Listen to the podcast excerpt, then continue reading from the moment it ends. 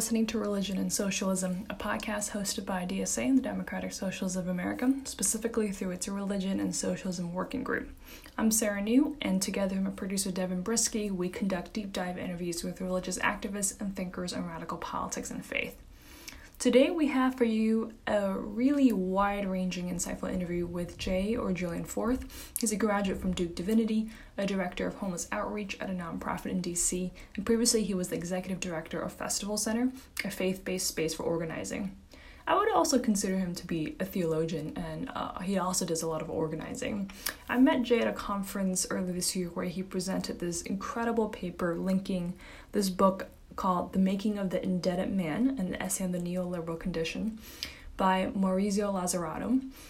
So he presented that paper linking this book with Jonathan Edwards' sermon um, on sinners in the hands of angry God. And uh, it was super fascinating. And I went up to him and said, I would love for you to just kind of give your same spiel on my podcast. So we talk about um, his theological ideas and how indebtedness is connected to the precarity, which is connected to evangelicalism.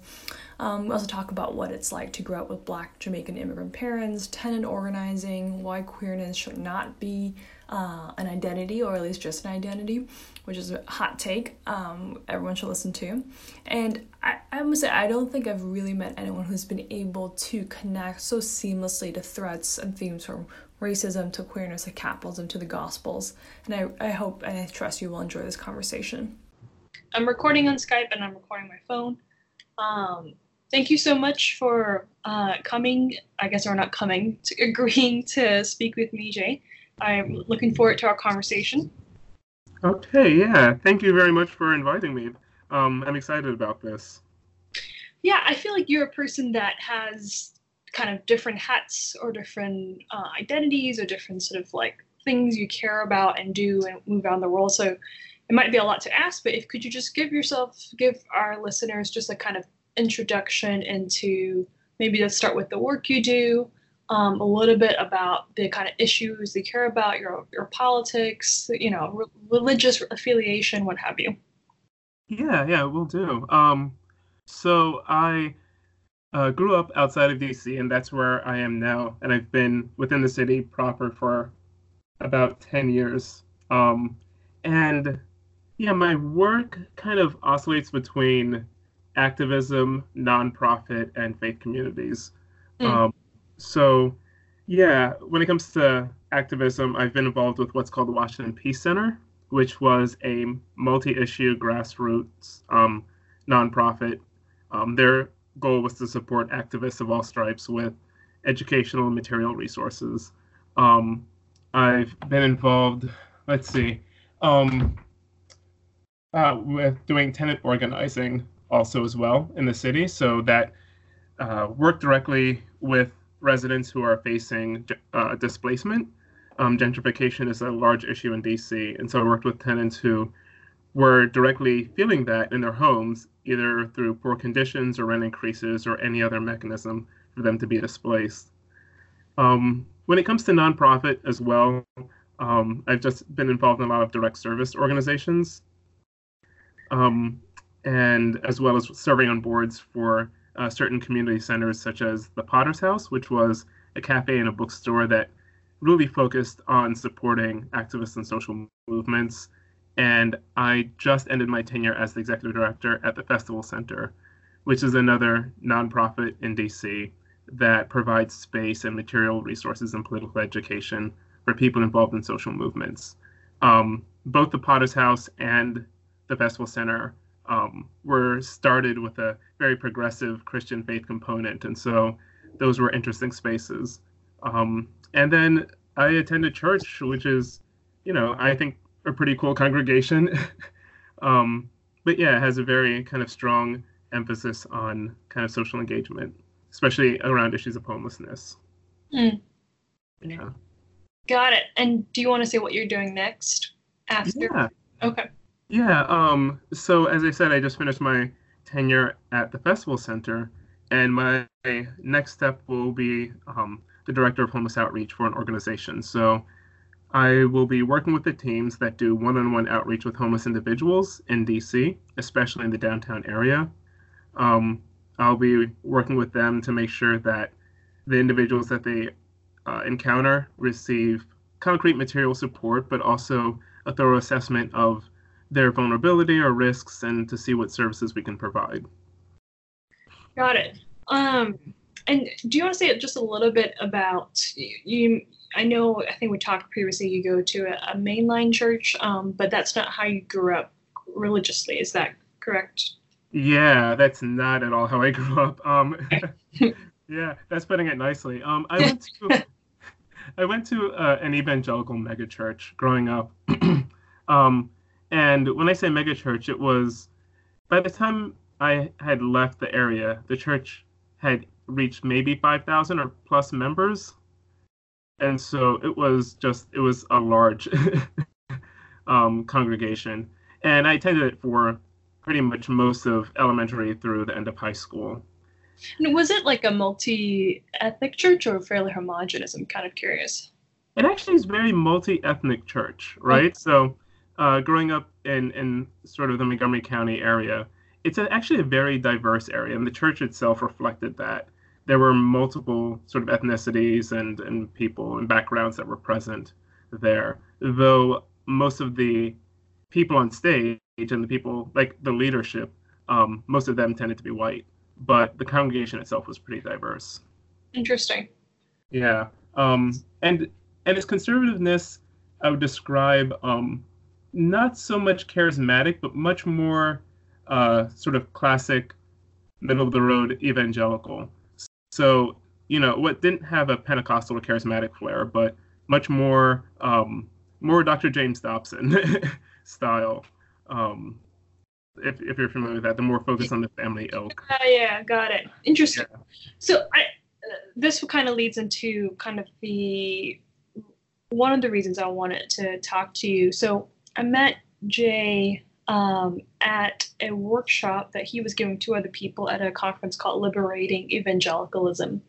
And you gave uh, a pretty fascinating uh, talk on the ways in which uh, this is my summary of it. Um, you kind of compared a couple of books. Um, one book on the, I think it was the indebted man, and then you also compared that to Jonathan Edwards' Sermon Sinners and Hand of God, and kind of make this interesting sociological point about um, the ways in which evangelical Christianity creates uh, soul conditions that are amenable towards a system of capitalism. Yeah, yeah. Am I wrong in my summaries? Just correct me if I, if I am. Yeah, I, I think you did a good job. To be honest, it was a very uh, that was my first time giving a presentation at uh, at any conference at all, and so I was hoping my thesis uh, hung together well. So it sounded like it did. So okay, do you want to just kind of spend a little bit of time just kind of taking people through? Well, maybe let's just start with like what got you interested in this book and then these these questions. Yeah, well, yeah, I number one, I read and I love to read. And through kind of common friends, they said, Jay, this book is incredible. It's such a great take. So I read Making a the Man. Um, and it's something that I read, you know, maybe four years ago, but I think its its main thrust kind of stuck with me. Um, and I think what is so interesting about that text is that it does speak about capitalism and it speaks about late capitalism, what we call neoliberalism. Um, and, you know, I think many times there's an assessment of capitalism in terms of, you know, the devastation that it causes and the oppression and inequalities that it perpetuates. And then there's also an analysis of capitalism in terms of its the way it, it creates political corruption, right? So the way that capitalism influences political systems and organizations. Um, you know, you can think of like campaign fi- finance as being one of those things. Um, mm. But but this book, what I think is distinct about it, is that it talked about the morals and the sense of self that ca- that comes with capitalism as well. So okay. I felt like this was a different layer because it touched on the question of what kind of people does capitalism make us into. Got it. And and I think that was unique, right? Because um, I don't think we always think about capitalism as carrying with it a sense of of more of morality and a sense of values and um, you know we don't always think of capitalism as somehow shaping our inner life yes yes Yeah. The only person I'm really familiar who does something like that is, um, you know, Weber's Protestant work ethic, and that kind of convergence. Is, would you say this is kind of like an updated version in some ways, but in that tradition? And maybe say a little bit about who it's by and that person's know, background, if if you know it. No worries if you don't. Yeah, I just know very little, but but uh, the person's name is, and I'm terrible with pronouncing names, but Maurizio Lazzarato. Okay. Um, he is yeah, sort of a part of the autonomia, um, sort of movement in Italy. So autonomia is a hybrid of Marxism and also anarchism. Um, okay.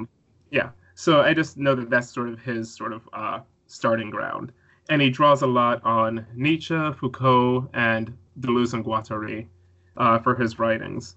Um, I would say that this is kind of an update to Jonathan, to sorry, um, the Protestant work ethic. Okay. I would say that it is slightly. I would say that my presentation was an attempt to make that update. yeah. Um, to make the, that theological connection for him. Okay. Exactly right, because the making of the indebted man did not necessarily draw out the theological implica- implications so clearly. Mm, but I, I wanted to start putting those theological implications, kind of adding those to the text. And I think then what I was trying to do was to provide that updated Protestant work ethic. Okay. So what would you say are the uh, your your what you said reminded me of um, the one first interviews we did with Reverend Andrew Wilkes. He talks about how capitalism has a spiritual formation plan. So if mm-hmm. I borrow his phrase, like what would you say is the spiritual formation agenda of capitalism? Uh, yeah, I a spiritual formation plan for capitalism. no, uh, maybe that's just my language. Feel free to use. No. I think you use the word morals and sense of self. So yeah, no, this is great. I mean, I think the proliferation of, of, of terms is actually very helpful. Um, so my my sense here is that, in drawing on Lazzarato's work, is that the sense of the, the spiritual formation plan that capitalism creates for us is that it makes us amenable to certain conditions. It naturalizes certain conditions. And for Lazzarato, those conditions are debt and precarity. So, you know, think right now how, you know, social safety nets are being eroded, right? um, think how wages are stagnant, how healthcare is completely, um, you know, there's no universal healthcare and it's so difficult to obtain. Um, you know that this the spiritual formation plan for capitalism is well in the midst of all of that. Um, you know, this kind of rests on your shoulders and do what you can to cope, mm. right? And so I think that's where, you know, um, things that probably had a better root, like mindfulness, probably had like a better root somewhere else. You know, that's not a bad practice, but sometimes that can be used to cover over the fact that these are actually um, systemic conditions that are intolerable. But I mm. think capitalism creates that's what is that term you use? Spiritual formation plan. Yeah. Right? Yeah, the spiritual formation plan for capitalism is don't look at the systemic injustices but find your way to cope with them. you right. know? Um, and I think that's what it is that the spiritual formation plan for capitalism is get comfortable with living precariously, get comfortable with the fact that you that your life is affected by the loss that your life fluctuates according to the whims of people who are hoarding wealth at the top.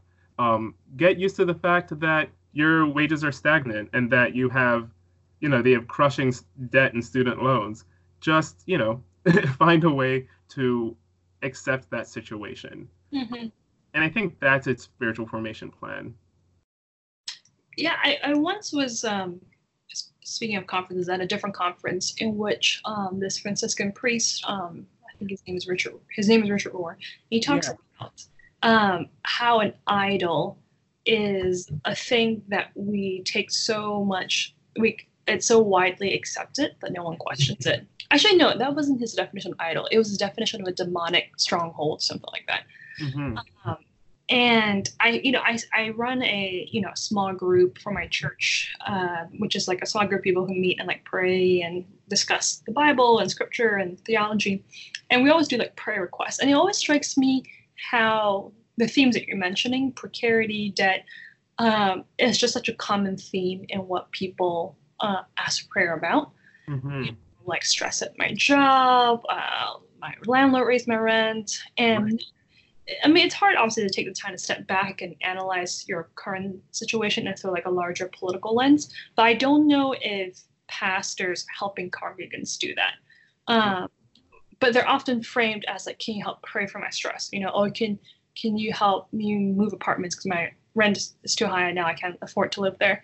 Um, Yeah. so the church is very good at helping people with this sort of interpersonal, like, let's all pitch in and help so and so move, or let's Yeah. all, like help this person pray with like stress from abusive boss Right. um, and like maybe help them edit resumes. But in terms of he- helping people connect the dots to this larger force that is normalizing us to absurd, uh, stressful life, uh, that st- that step is I don't see a lot of pastors or spiritual leaders make.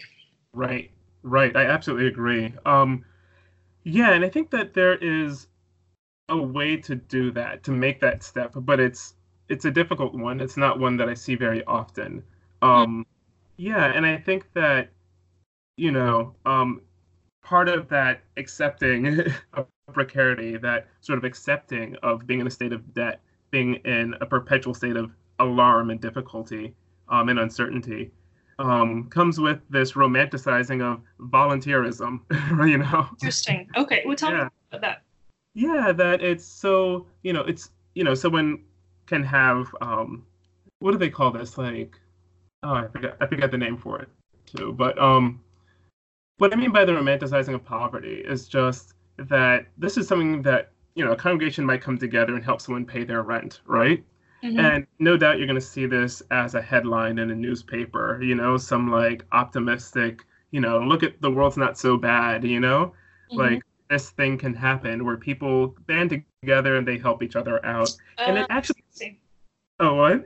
No, I, was, I, I understand what you mean, meant now by volunteerism. Okay. Got. Yeah, or, and, and you know, uh, maybe volunteerism is not the best word, but this sort of glorifying of people who help each other in times of struggle or someone who, you know, finds their own way in a time of struggle. And that's so great. You know, there's, Yes, the, I remember- the GoFundMe campaigns that circulate social media to pay for someone's healthcare bills or something like that. Yeah. Absolutely right. Absolutely right. You know, and churches can fall into that as well.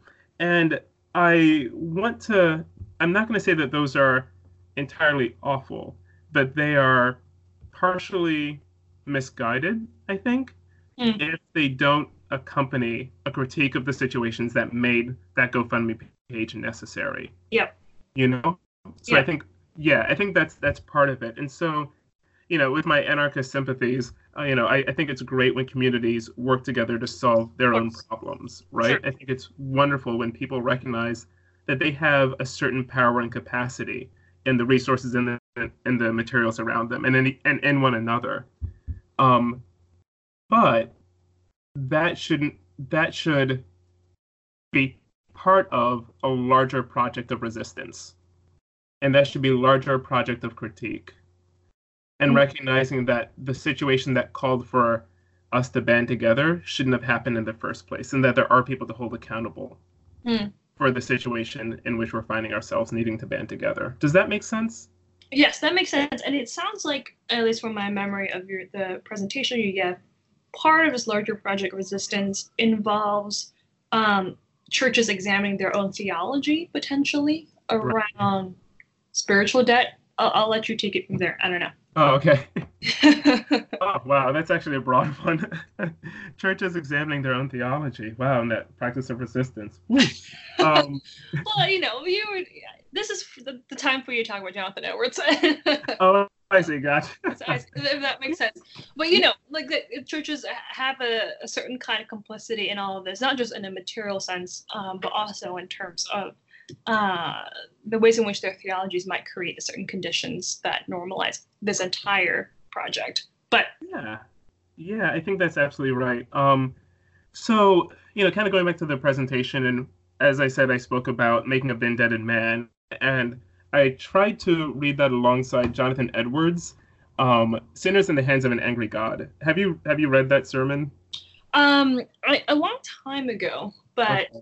I'm familiar with the, the major points. Yes. Yeah, I I was I hadn't read it prior to preparing for the conference, and I had an idea what it was about. Um, and I figured, number one, that I wanted to read this sermon alongside Making of the Indebted Man because Jonathan Edwards and, and others were part of the Great Revival. No, sorry, the Great Awakening, mm-hmm. which was a revival in early 1700s, and in many ways is seen as the starting point for American evangelicalism.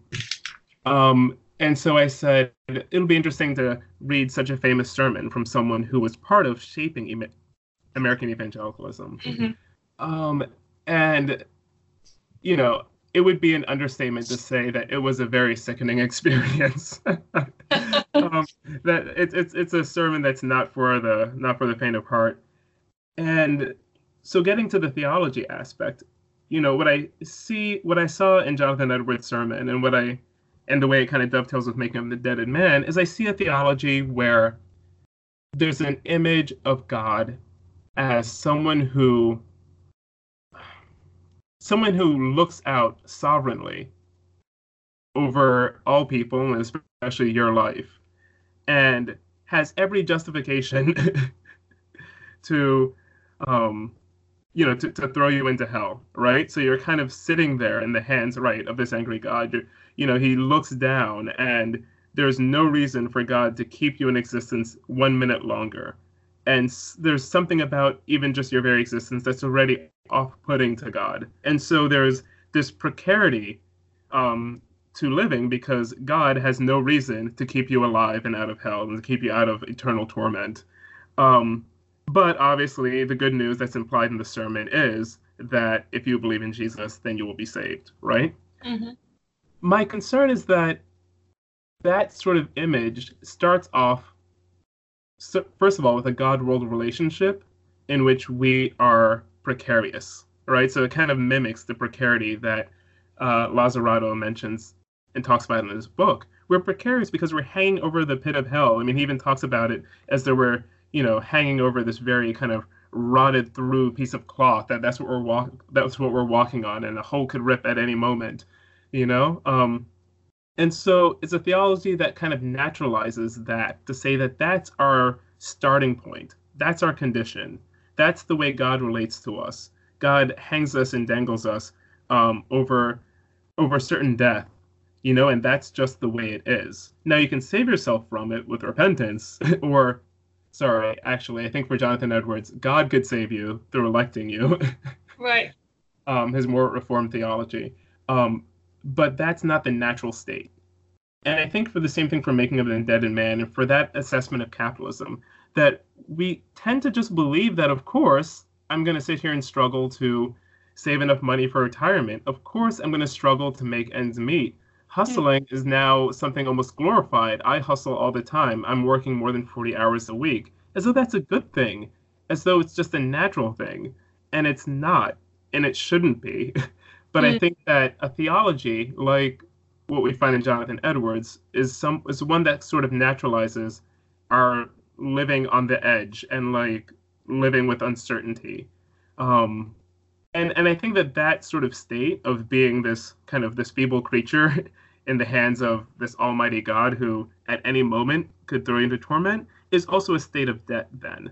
You know, our lives are pretty much made emptied of any meaning you know, and and already owed to this being that looks out on us and you know tries to determine our value and our worth. And oh, and yeah. here we are just you know trying to figure out a way not to like slip off you know into you know eternal torment. Does that make sense? No it makes complete sense. I you know I, I was just thinking about how i you grew up also grew up um, evangelical and um, you know hearing sermons from pastors yeah. such as my dad saying uh, my dad's a pastor but saying stuff like jesus died for you so you owe him your entire oh. life oh yeah and then i was like i you know one pushback to that is like i never asked him to die for me so no.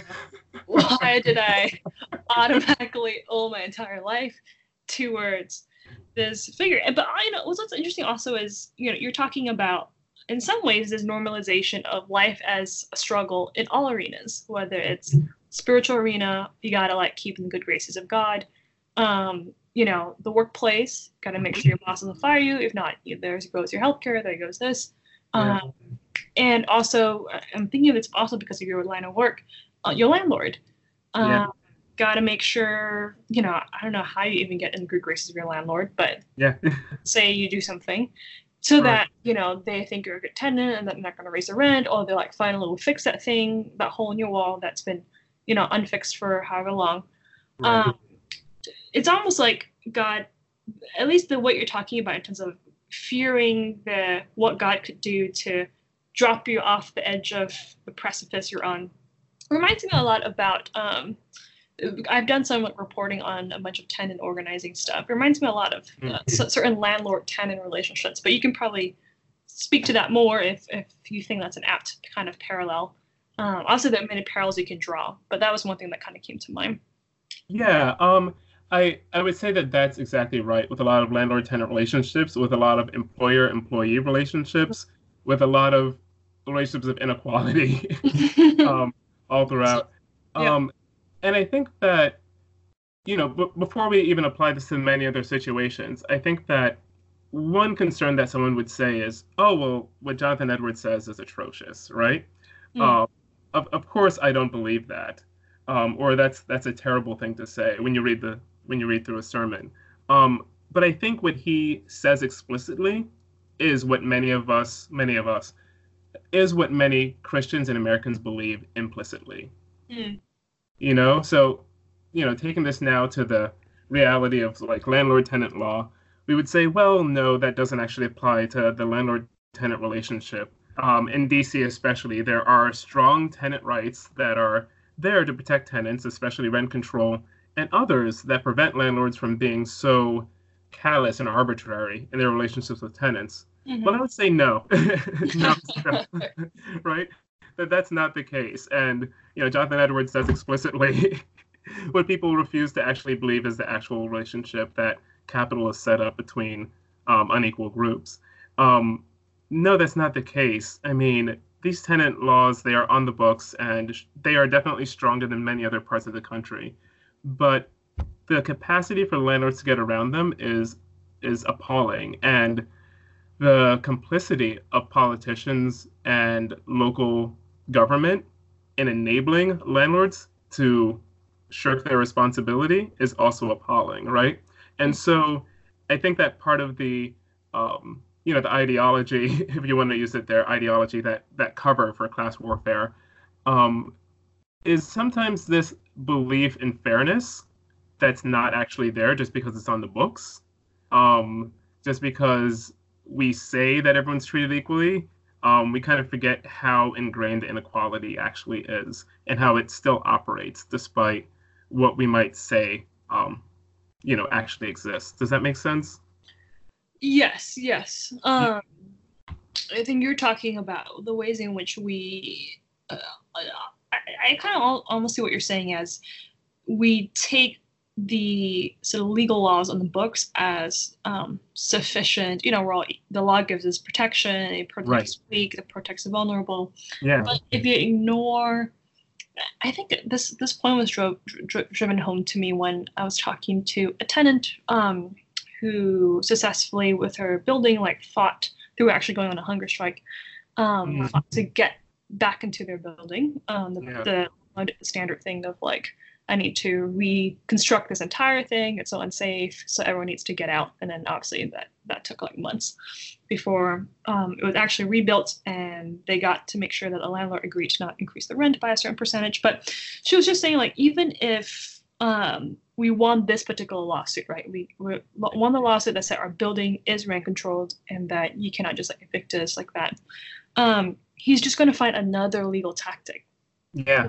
in two Right. months to get us out and then we'll have to fight all over again because at the end of the day because of the way and i guess it does come back to law on a certain le- level because of the zoning laws around our area they have every incentive to spend even millions of dollars to kick us Mhm. out because they can charge millions more Right. and so once that profit incentive is there, um, you know, it it ins- can inspire all kinds of creativity. yeah. that if we ignore that uh, and just just talk about these specific rights, um, you know, it, you're kind of some ways missing the bigger picture. Right. No, ab- absolutely right. I mean, yeah, I think I think that's exactly right. That number one, the capacity for wealthy landlords to wear down tenants Mhm. and their efforts simply through filing frivolous lawsuits um, Mm. and repeated lawsuits and new angles is is difficult to combat. Um, you know, I think even in DC, there was one property that I worked with where we organized the tenants to say that this rent increase um, that the landlord initiated was not, you know, was illegal. Um, and we were definitely right. And in fact, we won that argument. It took us over two years Mm. to get a ruling in the tenant's favor. So for two years, tenants had to pay a higher rent, and this is about 80% higher, an 80% rent increase. Um, yeah, and they had to pay an 80% rent increase for two years, waiting for a hearing, um, waiting for um, a verdict on their case. And during that time, you can imagine there are people who are going to struggle to make ends meet. There are people who are going to struggle to pay that rent and then fear being sued for eviction. Um, and the people that will feel that they have no option but to leave. And believe it or not, after those two years, even when the judge ruled in the favor of the tenants, the landlord simply refused to obey the judge's order. Right. Yeah. right. And So. Yeah. and so the only thing that the tenants had to do is to file. The only uh, resort is to file another lawsuit, right? Mm-hmm. yeah, and so all that to say that many times there are things on paper that make it seem as though the playing field is level. And I think that makes us forget how unequal the playing field actually is. hmm Um, yeah. I'm curious. Do you um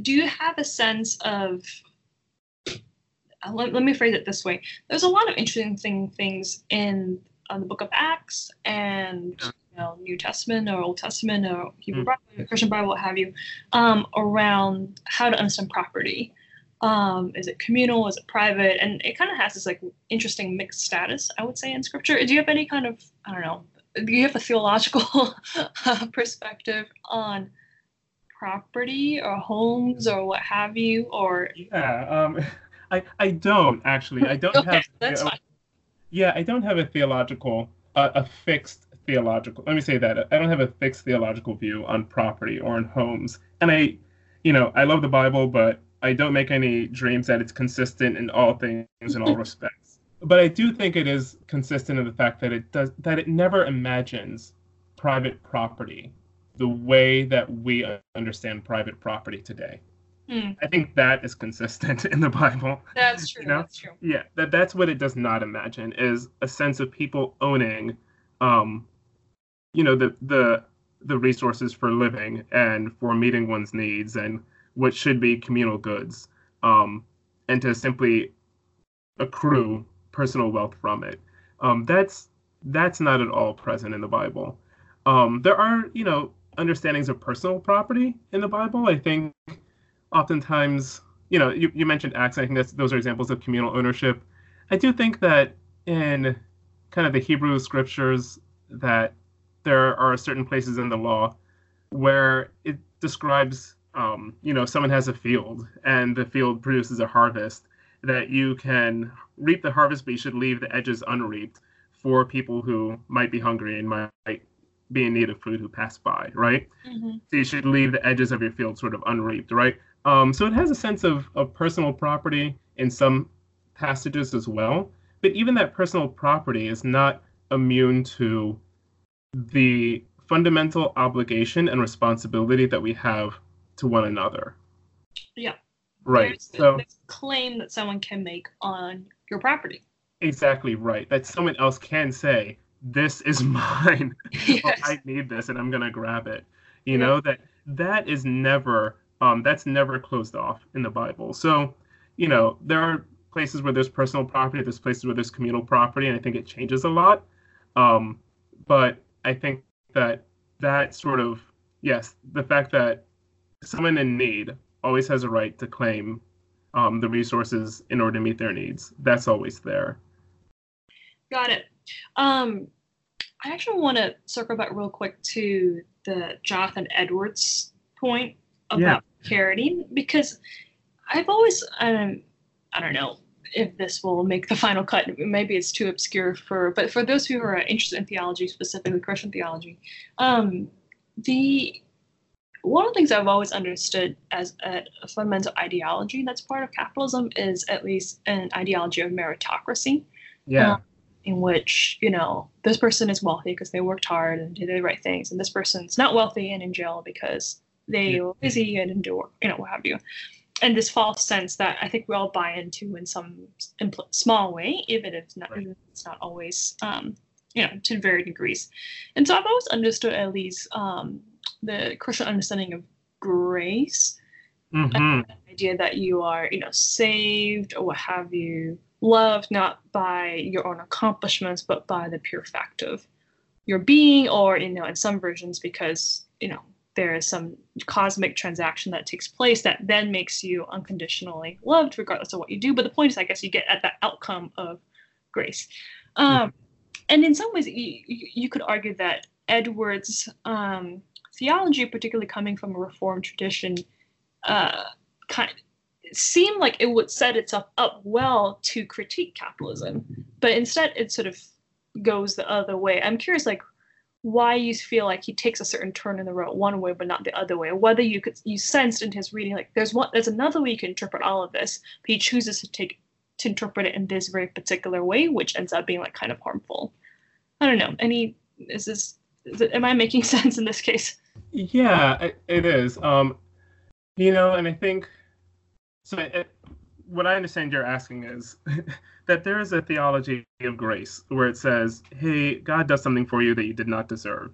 Right. And Jonathan Edwards seems to take it in one direction that defends capitalism when he could have taken another direction that would thoroughly undermine and critique yes. capitalism. Yes. Right? Yeah. Um, and the question is why? Why does he do that? And you know, I'm. Well, I mean, do you do you agree with my kind of the the, oh, yeah. the road I've set up? Okay, you could turn left, you get this, turn right, you yeah, get. Okay. Absolutely so, absolutely so, and so that's the that's the funny thing. I mean, being Lutheran, we're not too far from Reformed, mm-hmm. but we're not true, Reformed. you know, um, yeah, me being Lutheran, yeah, uh, I'm in a tradition that's not too far from the Reformed tradition, but we're not. And I love Augustine, right? And I'm sure Jonathan Edwards and Calvin, for example, you know, they love Augustine. Mm-hmm. Um, in terms of socially and historically, uh, you know, I'm sure one could say a lot about early America and, you know, the sense of a frontier that's dangerous and full of people, unknown people, black and brown people, right, who are a danger to the stability of this new project. One could definitely go that down that road. I just don't have the resources to. Yeah, but I think theologically, I think it is a fine distinction. It, it's a fine line and almost a matter of, of emphasis that can transform it from being an anti from a capitalist supporting theology to an anti-capitalist, mm. um, you know, theology. So I think that you're absolutely right, right that grace, as I understand it, as I grace as I understand it, is a thoroughly anti-capitalist concept. right, right. You know? And to me that's the heart of the christian like message mm. is this generosity from god that is entirely unmerited that is entirely um has no regard for for you know that's indifferent to all of our social differences and social standings and merits right um mm-hmm. and i think that that's absolutely true i think it's such a radical idea actually mm. um i think that one difference, and it'd be interesting to trace this theologically, but or historically, but I feel as though sometimes a theologian, like you know, in this sort of tradition that emphasizes God's grace, um, they emphasize God's grace, and in a way, in order to emphasize God's goodness, is by emphasizing our undeservedness. Yes, yes. That makes sense. Yeah. Yeah, and and I think that there's one way where you can do that, where you kind of emphasize God's grace in order to, by emphasizing how much we don't deserve it. Mm-hmm. But then there's a slight move that can be made where one not deserving grace becomes your starting point rather than God's goodness. Does that make sense? Interesting. So. So I. Okay. Sorry, I you know one example I was trying to think of um, about this recently was, you know, if someone's in if you're in a relationship with a partner and you say to your partner, "Oh, you are so sweet. You're so wonderful. I don't deserve you." Right? Yeah. That's yeah, a that's very analogy. Yeah. Uh, what's that? I was that's a great analogy. I think I see where you're going. Yeah, like that's a beautiful thing to say. Is you know, I you're wonderful. I don't deserve you, and it's it's a that sense of I don't deserve you is not in self hatred or self abasement, Yeah. um, but it's actually a testament to just how good this person is that is in your life, and I think that many times the theology like that's my way of reading Augustine and Luther, right? Mm. Um, whatever emphasis they might make on sinfulness, it's in light of God's goodness. Yes. I think that the Reformed tradition and Jonathan Edwards makes that statement, I don't deserve you, into into like a factual universal. So they take know, poetry and turn it into like uh, philosophy or something. Like, yeah. Yeah. You know, it's it's as though instead of just saying to your partner, I don't deserve you, you go out on the street and say, None of you deserve my partner. You're all unworthy of their love. yeah, yeah. Thank you so much for even looking at me. Yeah. Right, right. It's like no, no, no, no, no, no. You know, it's funny how the same language I think Yeah. can actually be like, okay, that's really sweet. I see what you're saying, and yet the other person makes that a starting point, um, and it's completely ruins what was actually a very beautiful sentiment. Yes. Yes. Wow. That is. I've never thought about that kind of analogy you use and talking about the undeservingness and the ways in which, yeah, it can be used in a completely affirmative, uh, mutually affirmative way to express Yeah. love, or, you know, kind of phrased in a very punitive, legalistic context, which obviously we see play out in very real ways in our country. Right. Okay. Yeah, and I think so. Then I think a lot of the the language then that might come around from that tradition that emphasizes sort of God's goodness first. You know that when we then want to talk about sin or being a sinner or sinfulness, when I think it's most healthy is when we recognize that this is something that we can talk about because of a fundamental goodness. That this is even a testament to that goodness is that we can be honest with ourselves or we can honestly look at the world Mhm. without needing to kind of wash over the violence or the injustice that's there. We don't have to make the world good enough to present it to God. We don't have to ourselves be good enough to be present before God, but we can, you know, we can look at ourselves with that same sort of, oh, love, I don't, you know, you're so wonderful, I don't deserve you. Yep. Yep. Yep. No, this is this is very helpful, and um, I'm sure there we might have some, probably have some reformed listeners. Uh, if you're out there listening to this, hopefully you're not too offended. But I, I Yeah. trust you'll agree with the spirit of what Jay is saying. I know we all we all have our particular traditions, yeah. but got it. And I also wanted to um kind of talk a little bit about the. Let me try to think about the best way of fra- framing this. But you kind of sit in, in an interesting position between um, kind of political organizing, direct service, and then kind of religious faith spaces. And obviously, there's a Venn diagram between all of these three things that you know and you understand. Um, and from kind of also prior conversations that we've had, um, you also, in some ways, through various kind of identities and experiences, like where you grew up, where your parents are from, sit in the middle of a lot of different circles. Um, Yeah. You kind of flit around. Do, do, how does that feel like for you? Yeah. Just kind of curious. Yeah, it's oh wow, it's I'm not gonna say it feels great. Um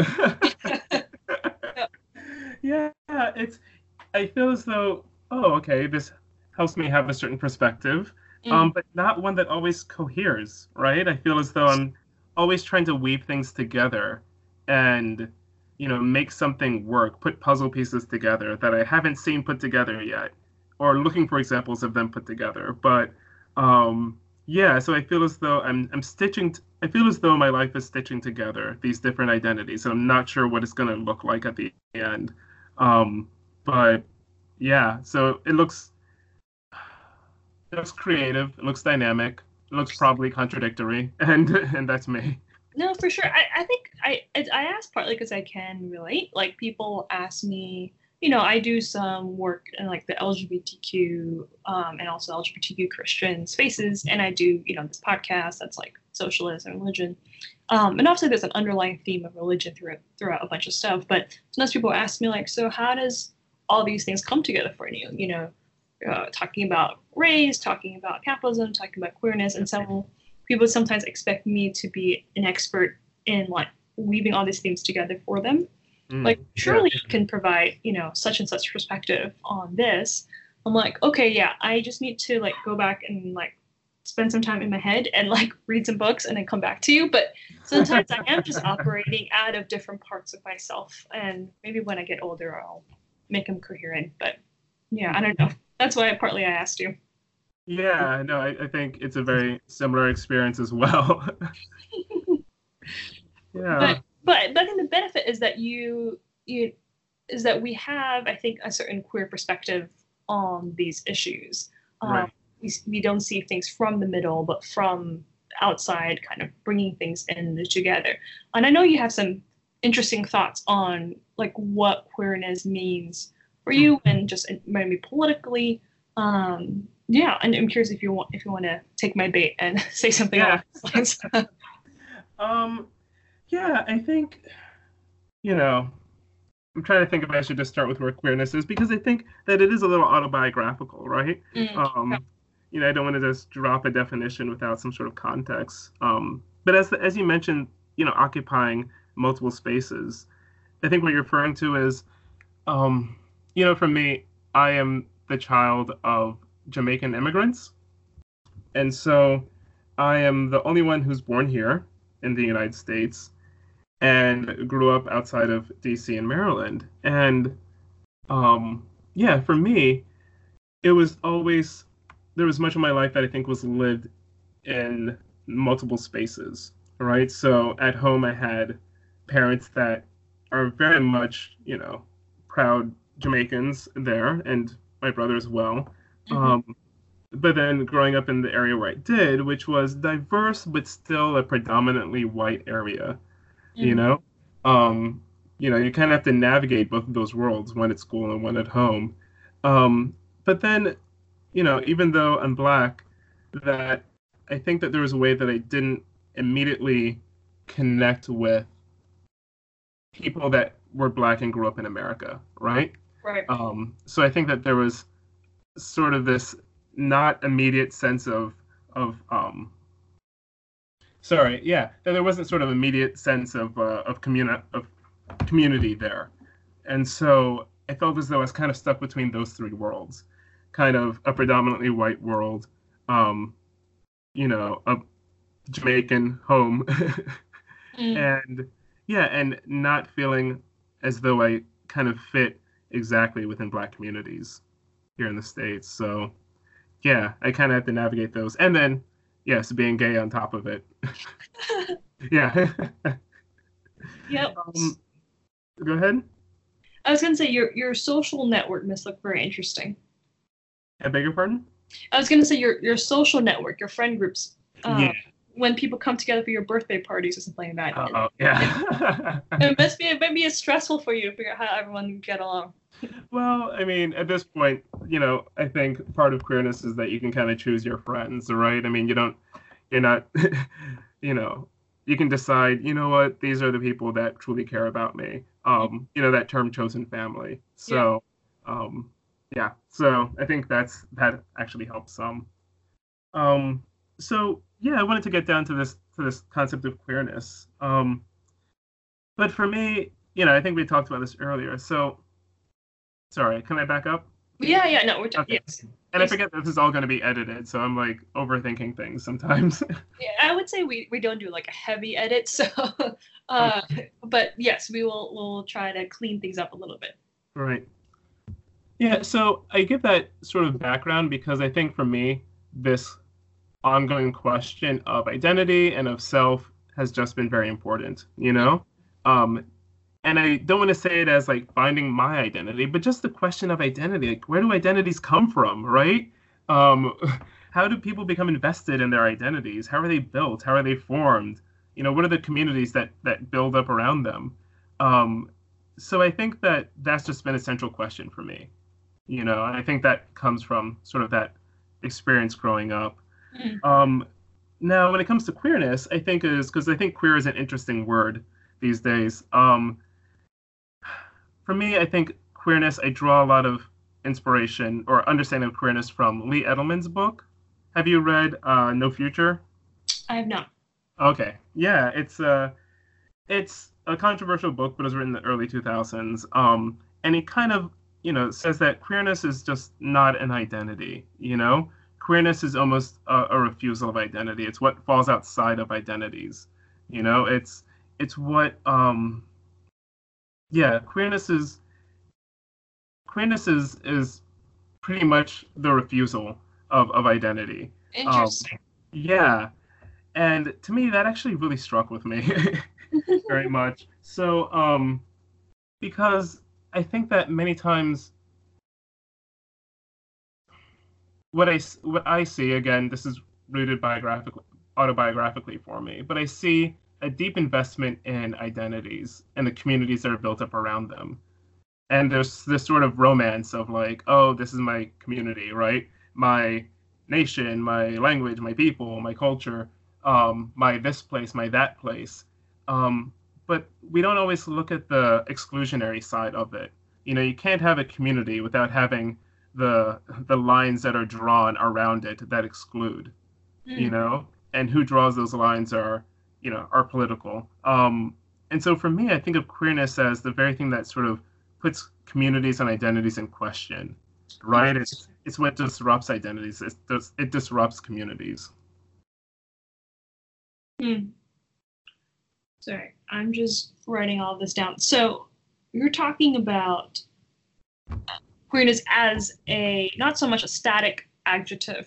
You know, I am queer, you are queer, we are queer, but as a active verb almost like a thing that does things to communities and identities yeah i would say that right it's a it's an operation that that happens or an event that happens that opens up communities and opens up identities to these outsides that have been excluded hmm.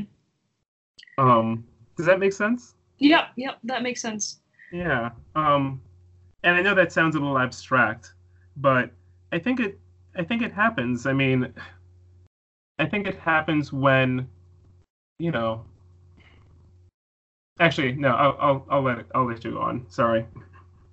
No, f- feel free to finish your thought. No worries. Yeah. Um. Give me a moment then. Okay.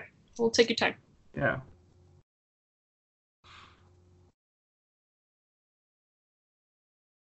Well, yeah. I guess what I want to say is that we have communities that we're invested in. And I think that queerness is what disrupts those communities, that sense of um, security and, you know, enclosedness that they have. You know, um, you know, I think many of us have coming out stories, right?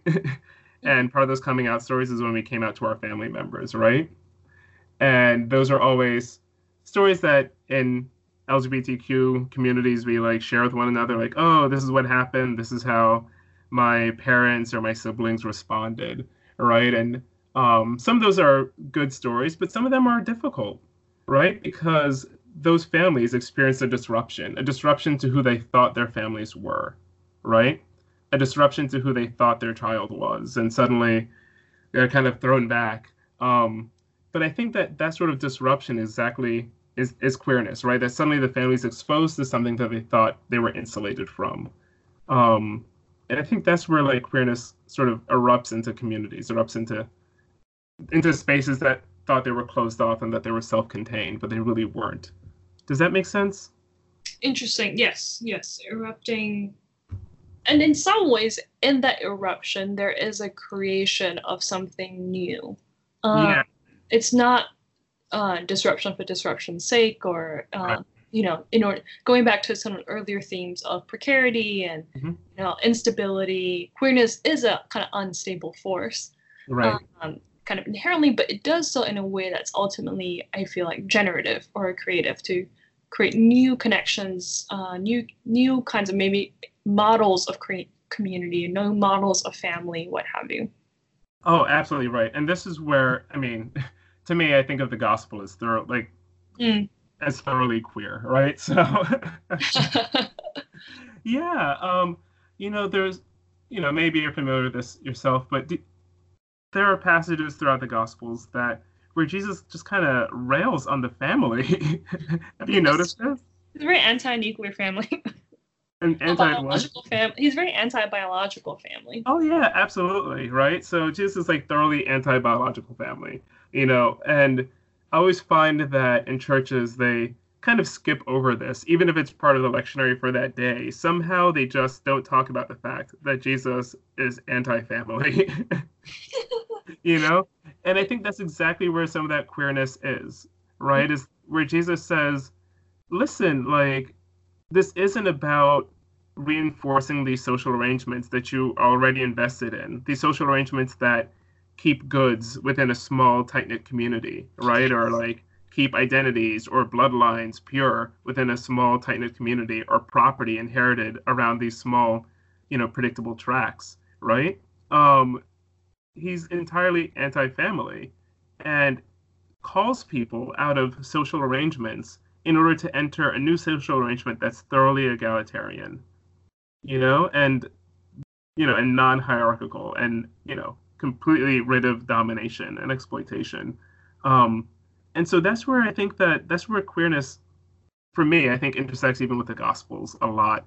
That you know that these units, especially the family unit, um, these units where people sort of develop these concepts of gender and um, and different sorts of identities because they find themselves in certain positions in relation to each other. Um, the again, the family, for example. I think Jesus calls us out of those. Hmm. Yeah, and this kind of brings us right back to kind of where we started in terms of it started talking about unequal relationships, whether it's you know landlord, tenant, employer, employee, and you can understand the family as a way an enabler of a certain kind of inequality where right. You protect your own, your clan, your tribe. You know, if you think about just different tribes who's in, who's out, there's right. the family, there's the capitalist class, you know, there's the um well, that's basically mostly it. Um, but and then and then what you're talking about then is figuring out a way of disrupting in some ways boundaries of exclusion. Mm-hmm. Absolutely right. Okay. Right. And and it's not simply exclusion. I mean, but interrupting boundaries of exclusion, um, which someone might say, oh, that just sounds very you know romantic and you know beautiful because everyone should be included. But Mhm. it's also interrupting the ways that property and goods and Yes. love and resources are held within those units.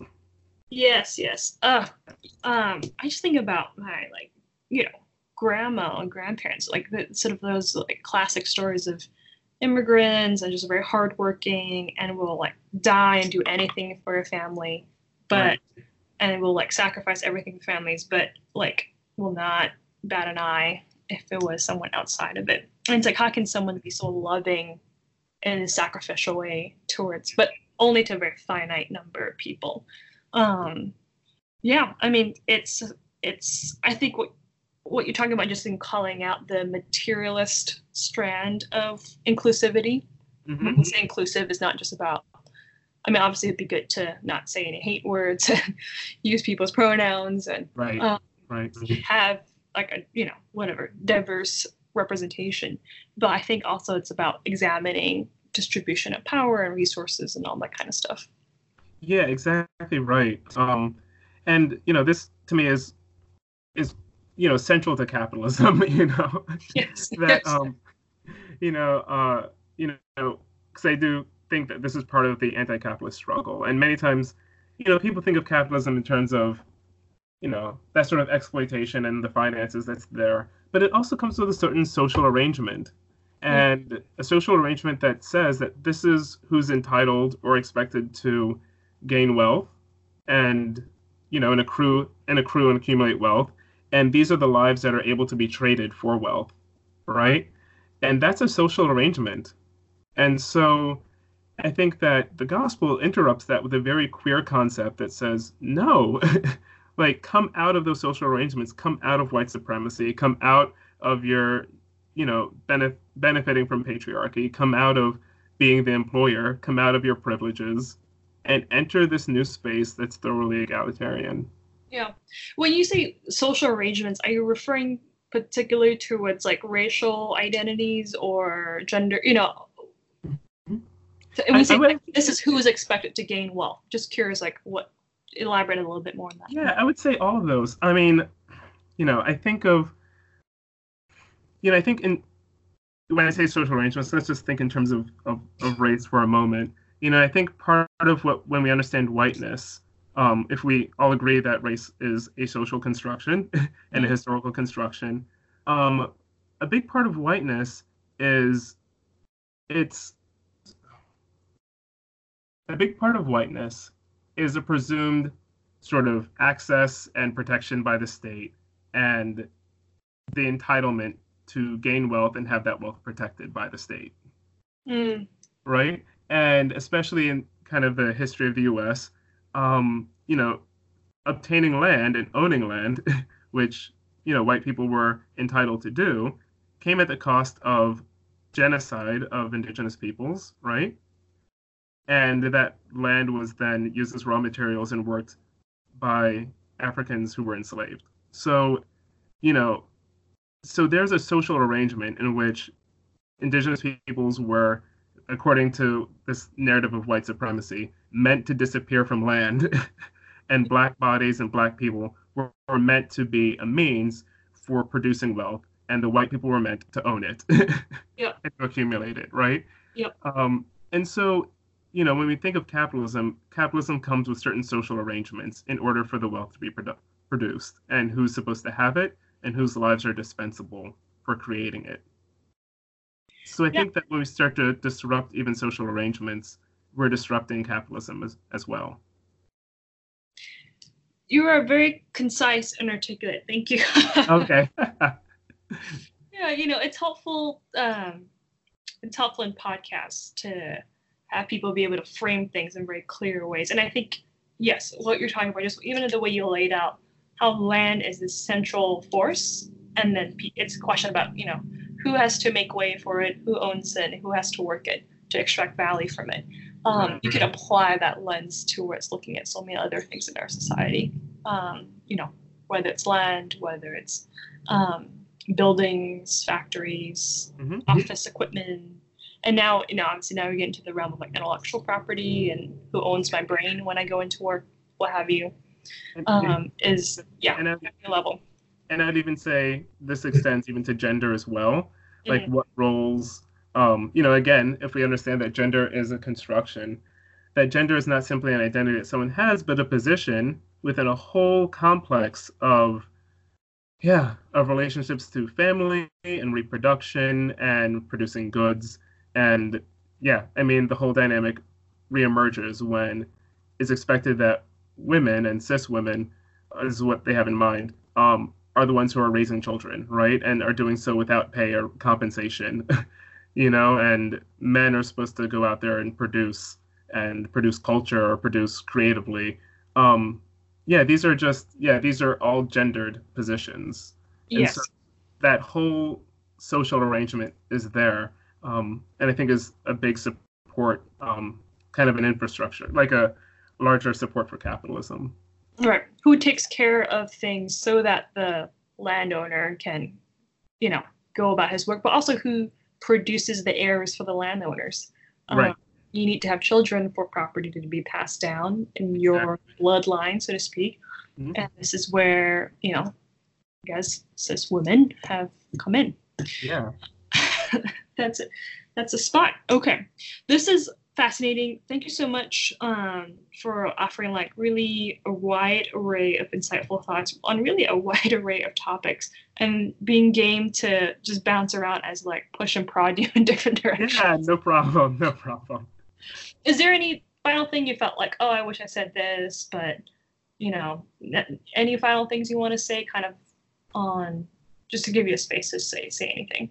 Yeah. Um, because I think I started out a little rough, you know, around queerness. Um, and I think because, and I think because I've thought about queerness a lot, but I don't like thinking of queerness outside of this larger concept of social arrangements. You know, um, you know, I, I, kind of it's, you know, many times when queerness, when queer is used today as as an identity marker, and I'm guilty of doing it from time to time because sometimes it's shorthand. Um, sometimes it kind of means something, but yeah, I think it just it it makes when queer is used as an identity, I think it just recreates this idea of there being an in group and an out group and it being part of a certain social arrangement. And I think queer has I think queerness has a better and a more powerful force when mm. it's understood as the disruption of social arrangements. Yes. You know, when when queerness is understood as something that breaks apart all of these boundaries upon which exploitation and exclusion and violence and wealth commun- accumulation are, are being built. Um, because I think that queerness is something that, you know, when it's made into an identity, it's just easy to co-opt, you know, and capitalism is happy to co-opt sure. any and every identity that we put out there, no matter how radical we think it is, you know.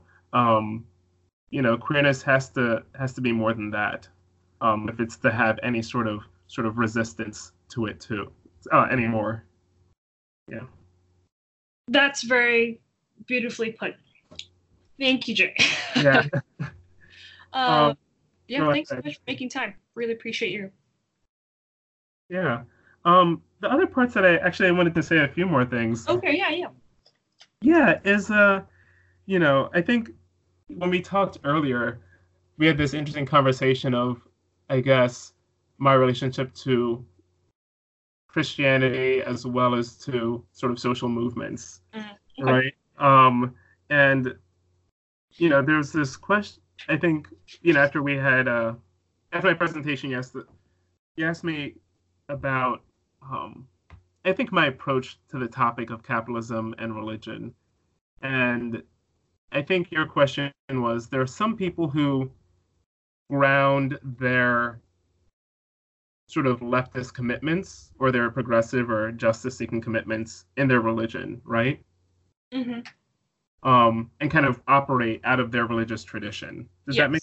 Yes. Yes. Okay. Right. Right. And uh, and yeah, and I think I, I think I know what you mean. I think of people um, who, you know, they come to a sense of, you know, resisting oppression and fighting for justice out of their understanding of Christianity and out of their understanding of the Bible. And I think that that that's something that did occur for me during um, during undergraduate. So um, I think that was a big time for being activated, so to say, for me was during my undergraduate studies. Um, when I was a freshman, was uh, sorry during my freshman year. Um, that was the same time that the U.S. Uh, Bush's regime at that point uh, was planning to uh, initiate the war in Iraq in 2003 and so the anti-war movement started, and that was part of my being activated into social, to social activism and social movements back then, and that that definitely did come out of an understanding of a growing at that point a growing understanding of the Bible and the gospel. Um, and was it was it the fact that there were a lot of Christians involved in the anti-war movement, or was it just more like like how did the connection with your faith kind of yeah. well the school that i went to was an anabaptist school um, so it's part of the anabaptist tradition which i didn't know what that was before i signed up for it. Okay. Um, yeah okay that makes sense now. Yeah and in no way is you know was the school um, progressive or liberal by you know by most standards. But being part of the anabaptist tradition it's part of what's called the peace church tradition which means that they are commit that they're pacifists, committed pacifists. And so, you know, despite its policies around, you know, LGBT inclusion on campus and a host of other th- things, the question of state violence, this question of war, was something that the school always pushed us to to examine critically. And so when the Iraq War started, um, there were student protests on campus, and a lot of them. Um, but it became a point of conversation and wrestling for a lot of us. Um, and so for me, that I think was my introduction to sort of bridging my Christian faith with, um, yeah, with sort of like social realities, right? And and state violence and yeah, and larger issues. Oh, okay. So did you go to a school that was explicitly like a Christian undergraduate college, or just more like its roots were Anabaptist? No, it's an explicit Christian school. We had chapel and everything. Uh, okay, okay. So now the connection makes sense. I just was, I was, okay. That makes a lot of sense. Yeah. Um. So, but it was Anabaptist, which took me by surprise, but was one of those things then that, you know, despite other conservative elements, that to me was a pretty radical idea. Yeah. Yeah. Um, you know, by the end of by the end of my time there, I had become an anarchist, and I'm still a committed one even now. Wow, got yeah. it. From Anabaptist to anarchist. yeah. yeah. um, I often find the anarchism, from the little bit that I know about it, I feel like it's the closest political philosophy that the Gospels gesture towards or um, the writings in the New Testament. Right. Um, even more than a Marxist or even socialist take. Yeah. Um, I know. Maybe that's another conversation. I mean, I, I agree with you, but not at all to, you know, I love the Marxists too, but I do agree with you. yeah, I mean, sometimes I wish Jesus was a bit more like revolutionary, if that makes sense, you know, like yeah, but it seems that he was interested in cultivating like a kind of community that was revolutionary, not necessarily like revolutionizing the entire society per se. Yeah, I think that's right. Yeah, and maybe that's also just a product of his times, but yeah, yeah I think that's right. He was a dude. Yeah. Like the other dudes. that's right. you know, you can only see so far or do so much. You know. Yep. Yep. So yeah. Yeah, he, he couldn't predict when uh, his disciples would join him in heaven. So. No, so I mean, you know, there are limits. All right, Even being a walking around God man, there are limits. yep, yep. Um, I, I I'll mention this in the intro, but you also went to divinity school, so that hopefully will explain to some of my listeners yeah. um, the theolog- some of the theological background you're coming from. Yeah, yeah. So I studied Christian ministries in undergrad, and then went to divinity school. So seven years total of studying uh-huh. theology. Yeah. Okay. Yeah. Um, the school that I went to, um, well, first to say that I loved what I studied in undergrad and just said I want to study it some more. Um, I didn't actually want to work in a church. That was not necessarily the first thing on my mind, but I knew that this was important to me, mm-hmm. and it was the lens through which I was approaching, through which I was understanding not only myself but trying to look at the world critically was through theology. Um, so I did go to divinity school, and that was an interesting experience. um, that was a school that was not necessarily um, political, not very politically left at all. it was not very politically radical. It was very traditional, and um, and really kind of clung to that tradition and was conservative in that sense. Does that does that make sense? Yeah. Do you want to say a bit more what that tradition is, or? Sure. I think most people might know the schools you mentioned as well if they come from a Christian background. Yeah, it was. Oh, well, yeah. I went to Duke Divinity School, and you and know, your undergrad was at which college? Duke University. Duke for your undergrad, also Duke. Oh, okay. Oh no, I'm sorry, sorry, sorry. I'm messing this up. Uh, my graduate studies were at Duke University. Okay.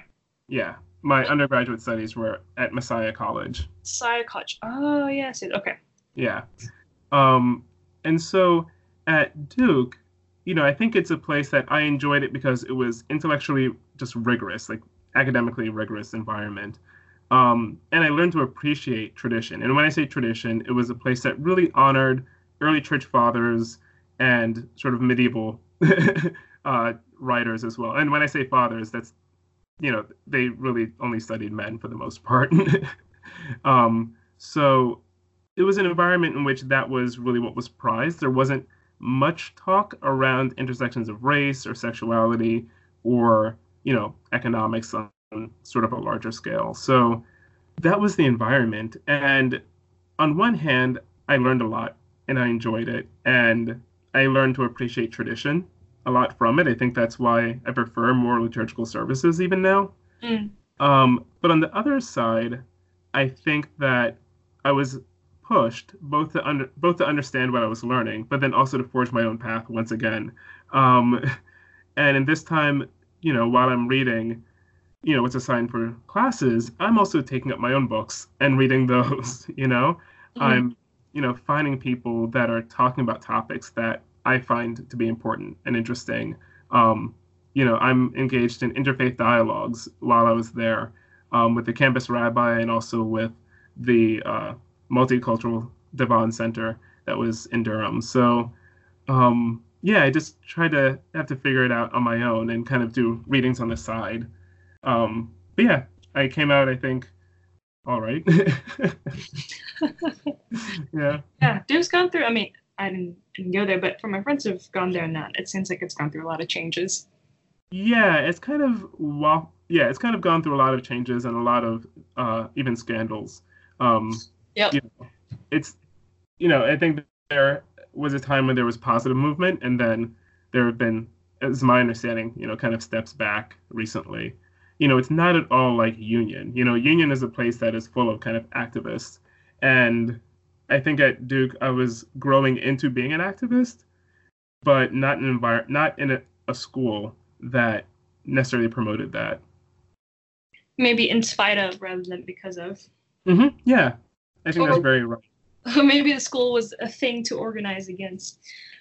But yeah, and I think that actually has happened since I've left. I think um, students have been a lot more engaged in pushing the school and organizing to shift the culture at the school. yeah, I often think that's one of the unintended benefits of campus organizing that isn't discussed a ton. Like Mhm. there's a lot of like hand wringing over like oh students are so sensitive or like what do they care? They're only there for four years. Like they should Right. focus on real world issues, something like that. Although obviously the academy is a very real world institution. Mhm. But in addition to that, there is um, I think it, doing all that campus politics stuff. Although I do regret sinking too much of my time in that, but it did teach me. It was a place in which I, be, for the first time, I think, was engaged as a civic person, if that makes sense. yeah, so- that cared about the norms of a place, the history of a place, that understood the power structure of a certain place, uh, what were the steps to get from A to B to C. It was like a mini society. Um, and then that gives you a certain education and training for then a larger society once you exit. yeah, I think that's absolutely right. Yeah, um, and I do want to say that campus life is the real world. I mean, anywhere there are real pe- people involved in real conversations and having their lives impacted, that's the real world, right? Um, And so, yeah, I think it is great when students do amazing work to push their to push the administration, to push an institution in the right direction. And even though they're there for four years, like all the better, you know. Um, and I think many times students, I don't know if they always realize it. I'm not involved in student movements very much, but um, you know, they can say things that many that maybe their faculty can't. Mm, You know, they have an opportunity to say things because they are paying to be there, and they aren't. You know, in some ti in some cases, they aren't as vulnerable as faculty who can get fired um, for saying something. So even if during those four years, even if they're they're brief, um, it's a time to to fight for change. that's a good encouragement to uh, any student activists listening. Yeah. Okay. Thank you so much, Jade. This has uh, been a very, very enlightening conversation. I feel like you were able to string together a lot of different threads that um, I usually talk about just one of those threads in an interview. Oh, Um. So, I mean, not always, but usually, because most people Yeah. that's what they care about the most. So, thank you for being able for like putting everything together for for for us. Oh, thank you very much for uh, for inviting me. Um, I've enjoyed this, and yeah, thank you. Yeah. Hope we get to chat some more in in the future. Yeah, I would like that. Please stay in touch. Yes, yes, that would be great. And that was Jay Forth, a theologian, organizer, and director of homeless outreach in a DC nonprofit. If you enjoyed that conversation, you should check out our other episodes, um, our Religion and Socialism blog. And if you want to join or start in Religion and Socialism Working Group in your city, contact us at religioussocialism.org. Once again, you're listening to Religion and Socialism, a product of the DSA. This podcast was produced by Devin Brisky. I'm Sarah Ngu. Music is by Hugo. We're on Facebook, Twitter, and Patreon. Thank you so much for everyone who supports us by sharing our content, by giving financially. Mm, everything you can give is much appreciated.